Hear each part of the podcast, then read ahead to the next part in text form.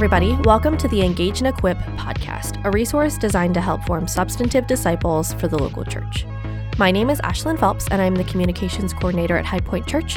And this episode is part of Chewing on Ephesians, which is a podcast series that we're doing because we're currently studying the book of Ephesians as a church. Each episode goes over the last month of sermons and is meant to help you review and digest what we've been learning.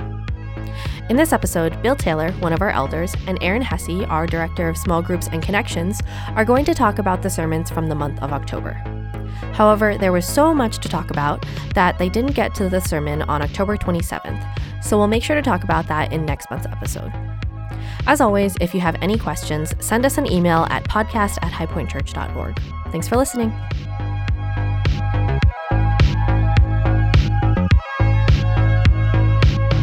Hey everyone, I'm Erin Hesse and I am on staff here at High Point.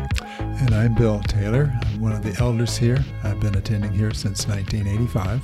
Wow, wonderful longevity. so, um, just as a brief reminder to our listeners of what this mini series is about, um, we're going to be taking a deeper dive into the passages and sermons from the month of October and how we went through the book of Ephesians. So, um, Bill's going to read for us Ephesians 5 1 through 32 or 33. I'm not, I think 33. Yes. And then um, we will break it down from there and, and talk about a little bit what each sermon was covering. Okay, using the New International Version. Follow God's example, therefore, as dearly loved children, and walk in the way of love just as Christ loved us and gave himself up for us as a fragrant offering and sacrifice to God.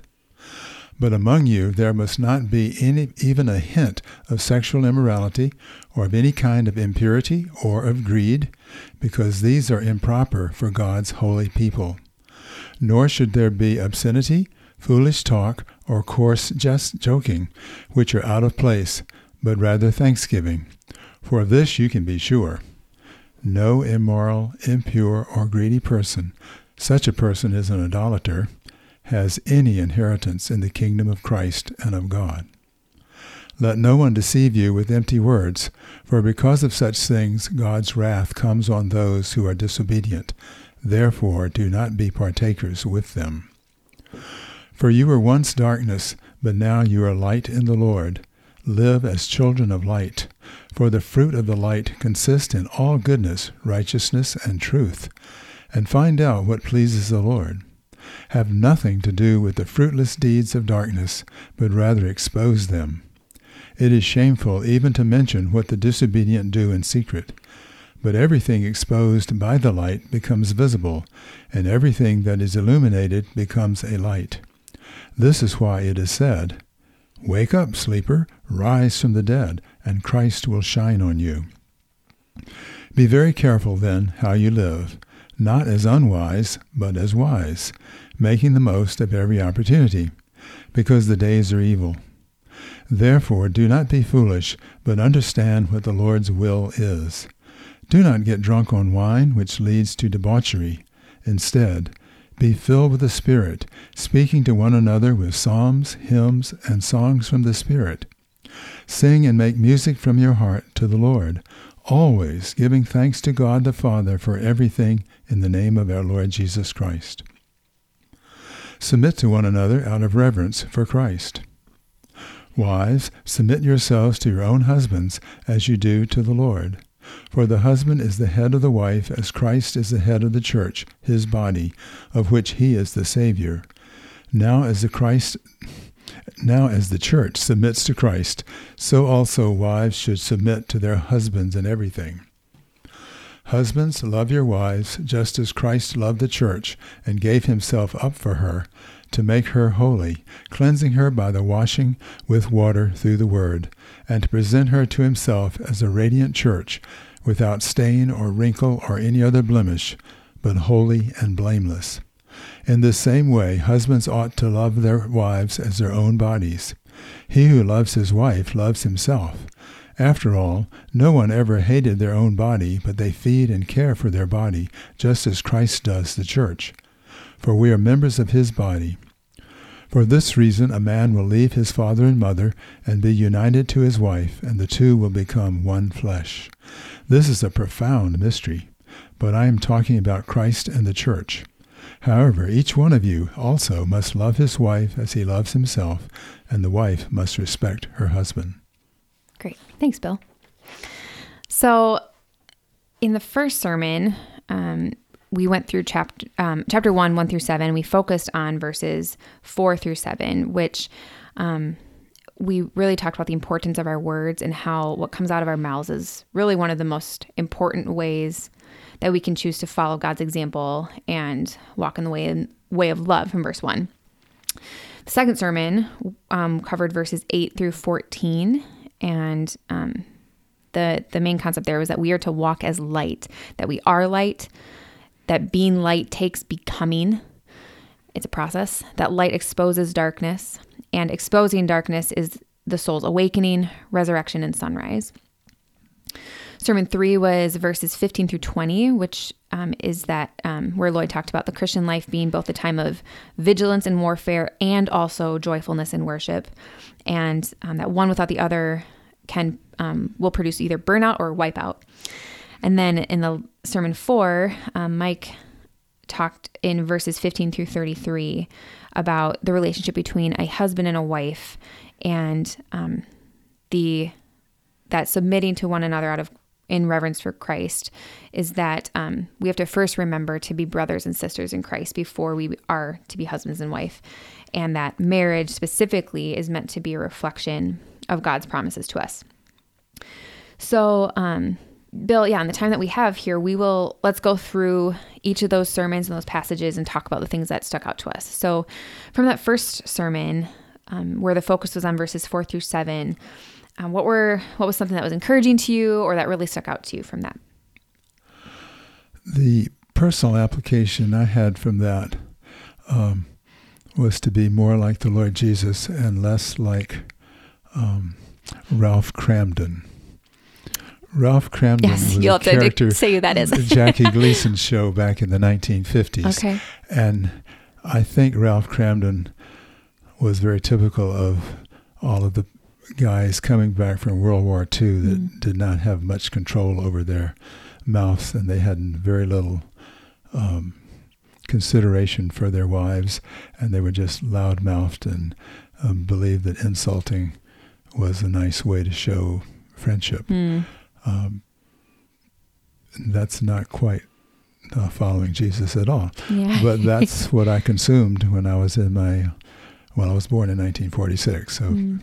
So that was years. just that was just the norm. Was that to was talk the norm. like that with yeah. when I look at, uh, occasionally have seen a rerun of The Honeymooners, which was the name of the skit on the Jackie Gleason show.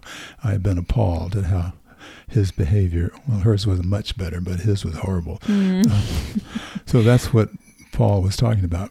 Yeah. Um, no silly talk, coarse jesting, etc. Yeah. Um, That was such a helpful reminder to me. I I remember in high school reading through like in James where we should you know have a rein on our tongues and just be really cautious and just remembering that our words I think the way that he put it is our words are terrifyingly important and that um I can't I really can't have integrity when I praise God one day and then in the way that the scripture says it is curse men. And like we don't really use that language of you know i'm cursing men or cursing you know people around me. But when i you know specifically for me the application would be when i am praising and worshiping the lord on sunday morning and then in the afternoon i go home and i'm just i don't at all have a rein on my tongue when i talk with jason or with mm. ruben and i just have a i just say the first thing that comes to mind without really processing what I should be saying or could be saying in love. mm, yes. Great. Yeah. So sermon two, or did you have anything else to add to that one from that one? Um, well, it's a work in progress. Mm. Um, though there's the warning in verse 5 Mm. um, know this with certainty no immoral or impure or covetous man or person who is an idolater has an inheritance in the kingdom of Mhm. Christ and God. Um, verses like that simultaneously make us cling to the cross as our only justification, but also desire to let the Lord clean up the mess so that Mm. our life is not characterized as immoral or impure or Mhm. covetous or any other such thing. Mm-hmm. Yeah, it's very true. Um, so in ver- or in uh, the second sermon, the verses that he focused on were was um, verses eight through fourteen, um, talking a lot about light. What from that passage or the sermon really stuck out to you? Well, again, I'll go back into my ancient history. um, my home life had some difficulties in it, in that Mm. my father suffered from depression, and then he injured his back uh, rather severely and had three back operations, where the first one and the third one were 13 months apart, and none of them really helped much. Mm. And so he and my mother would um, have very frank discussions about how many sleeping pills he was taking to Mm. go to sleep, and it was it was that was back before the drugstores had some sort of computerized system keeping up with what you were doing. Oh, sure. So I retreated into books, and in particular, I turned out I was very good at certain sorts of books, Mhm. um, and to my um, chagrin, it turns out that just going into books, books, books, books, books, apart from the Lord Jesus, is one very socially acceptable way to be Mm. darkness. Hmm. Now, not everybody who reads books is in a dark place, but if that's your substitute for um, goodness and light uh, in your life, then it basically becomes a dark thing. Yeah. Uh, and so that carried on into my college days where I was, again, very good at things, at least what I majored in Mhm. and minored in. Uh, but it wasn't much light in that at all. Uh, I wasn't trying to learn what was pleasing to the Lord in verse 10. Mm. And I wasn't particularly uh, not participating in the unfruitful deeds of darkness in verse 11 either. Mm. Um, so I needed a Savior. And Mhm. he came to me eventually. Mm. Um, not that his being late was his fault. Was, uh, I grew up in, in a church and and had access to the Bible my whole life, but. I avoided it pretty faithfully for a long Mm, time. Yeah. Would you say, I mean, so you talked about how just reading books upon books that weren't, I mean, that weren't the Bible, um, that that can be putting yourself in a place of darkness. Were the things that you were reading, would, if someone were to read them, would they think, oh, this is evil, or this is, this itself is um, talking about things that are not of God, or is it more just the fact that you were closing yourself in to like just your book world was that that's where the darkness was Some of the books I would say you shouldn't read at all. They were novels which had more emphasis on uh, murder and immorality than Mm. it should have. But a lot of them would be respectable. They were math books and physics books and history books and so forth. And everybody would think, oh, this is wonderful. He's going to be a math major and, Mm. and get a PhD and da da da da da.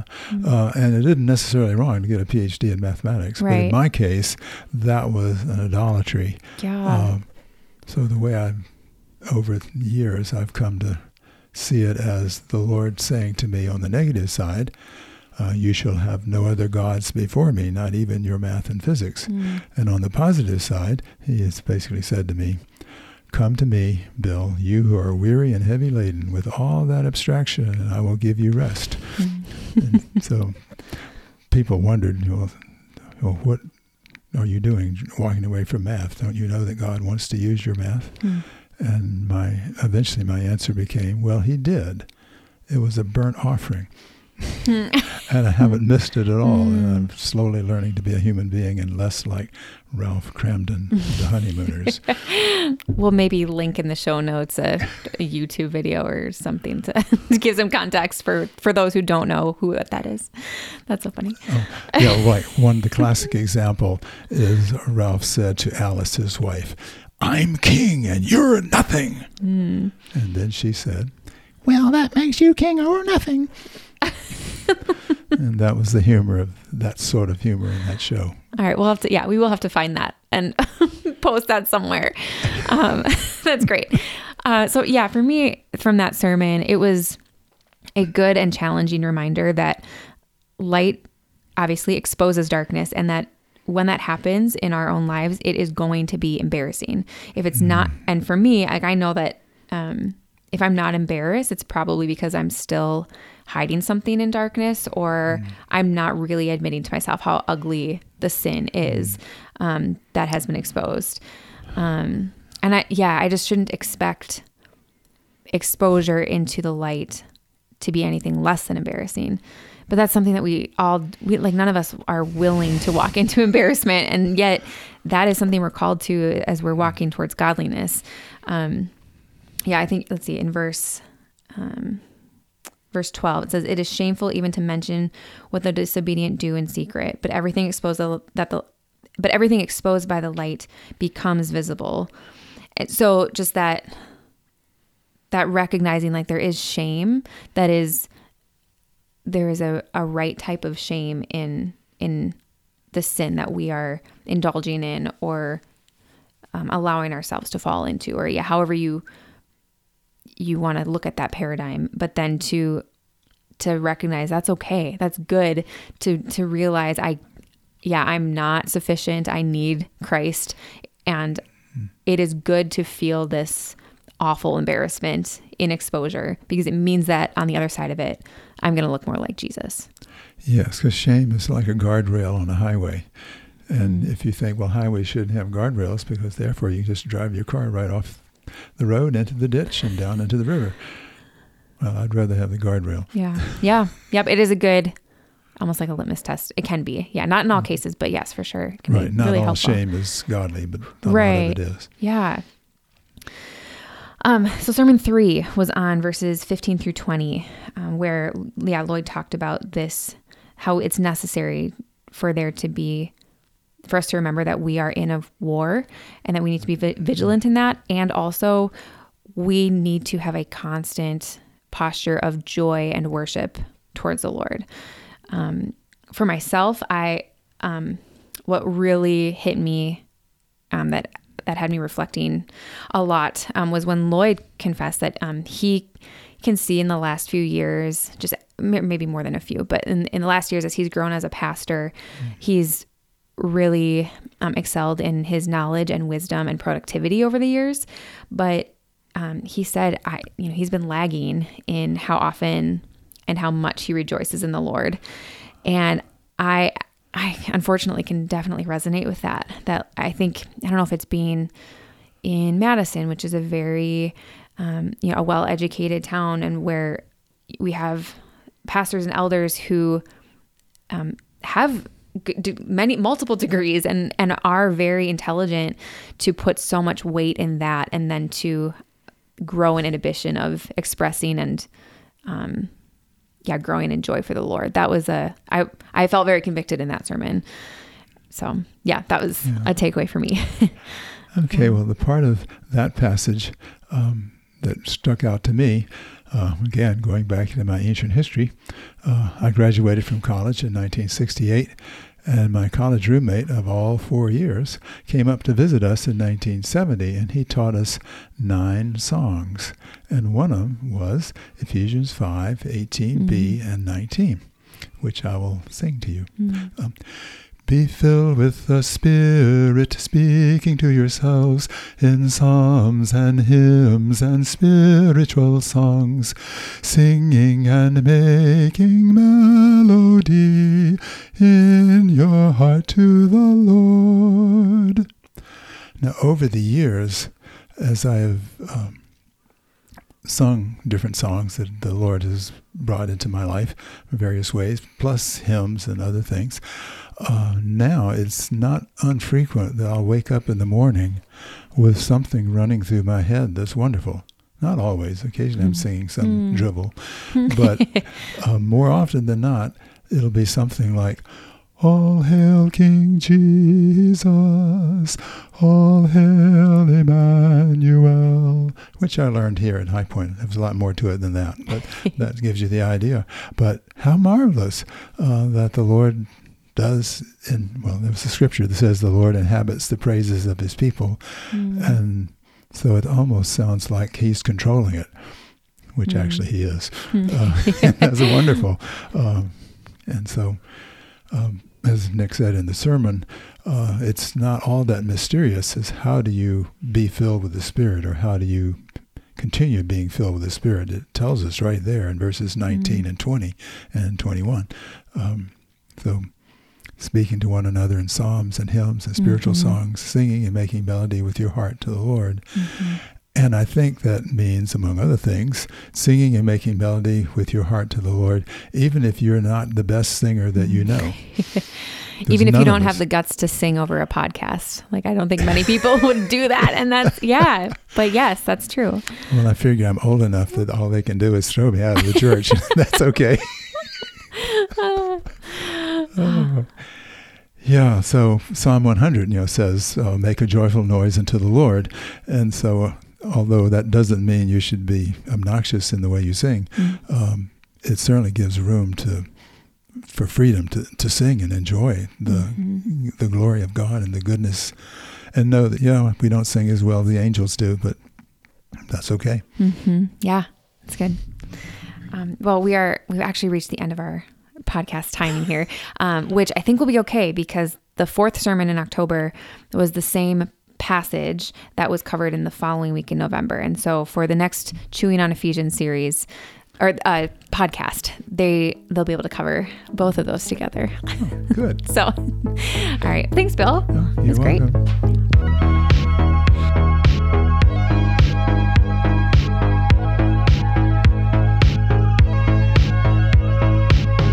Listening to this episode of the Engage and Equip podcast. If you have a podcast idea or a question you'd like answered on the podcast, send us an email at podcast at highpointchurch.org. If you'd like to find more episodes, you can go online to highpointchurch.org slash podcast. You can also find us on Apple Podcasts, Google Podcasts, Overcast, and other apps like that. We hope this episode was helpful to you as you grow in becoming a more substantive disciple and a part of the local church. If this episode was helpful to you, rate or review us on Apple Podcasts or share this episode with a friend. Those are some of the best ways we have to reach new listeners. Until next time, thanks for listening to this episode of Engage and Equip.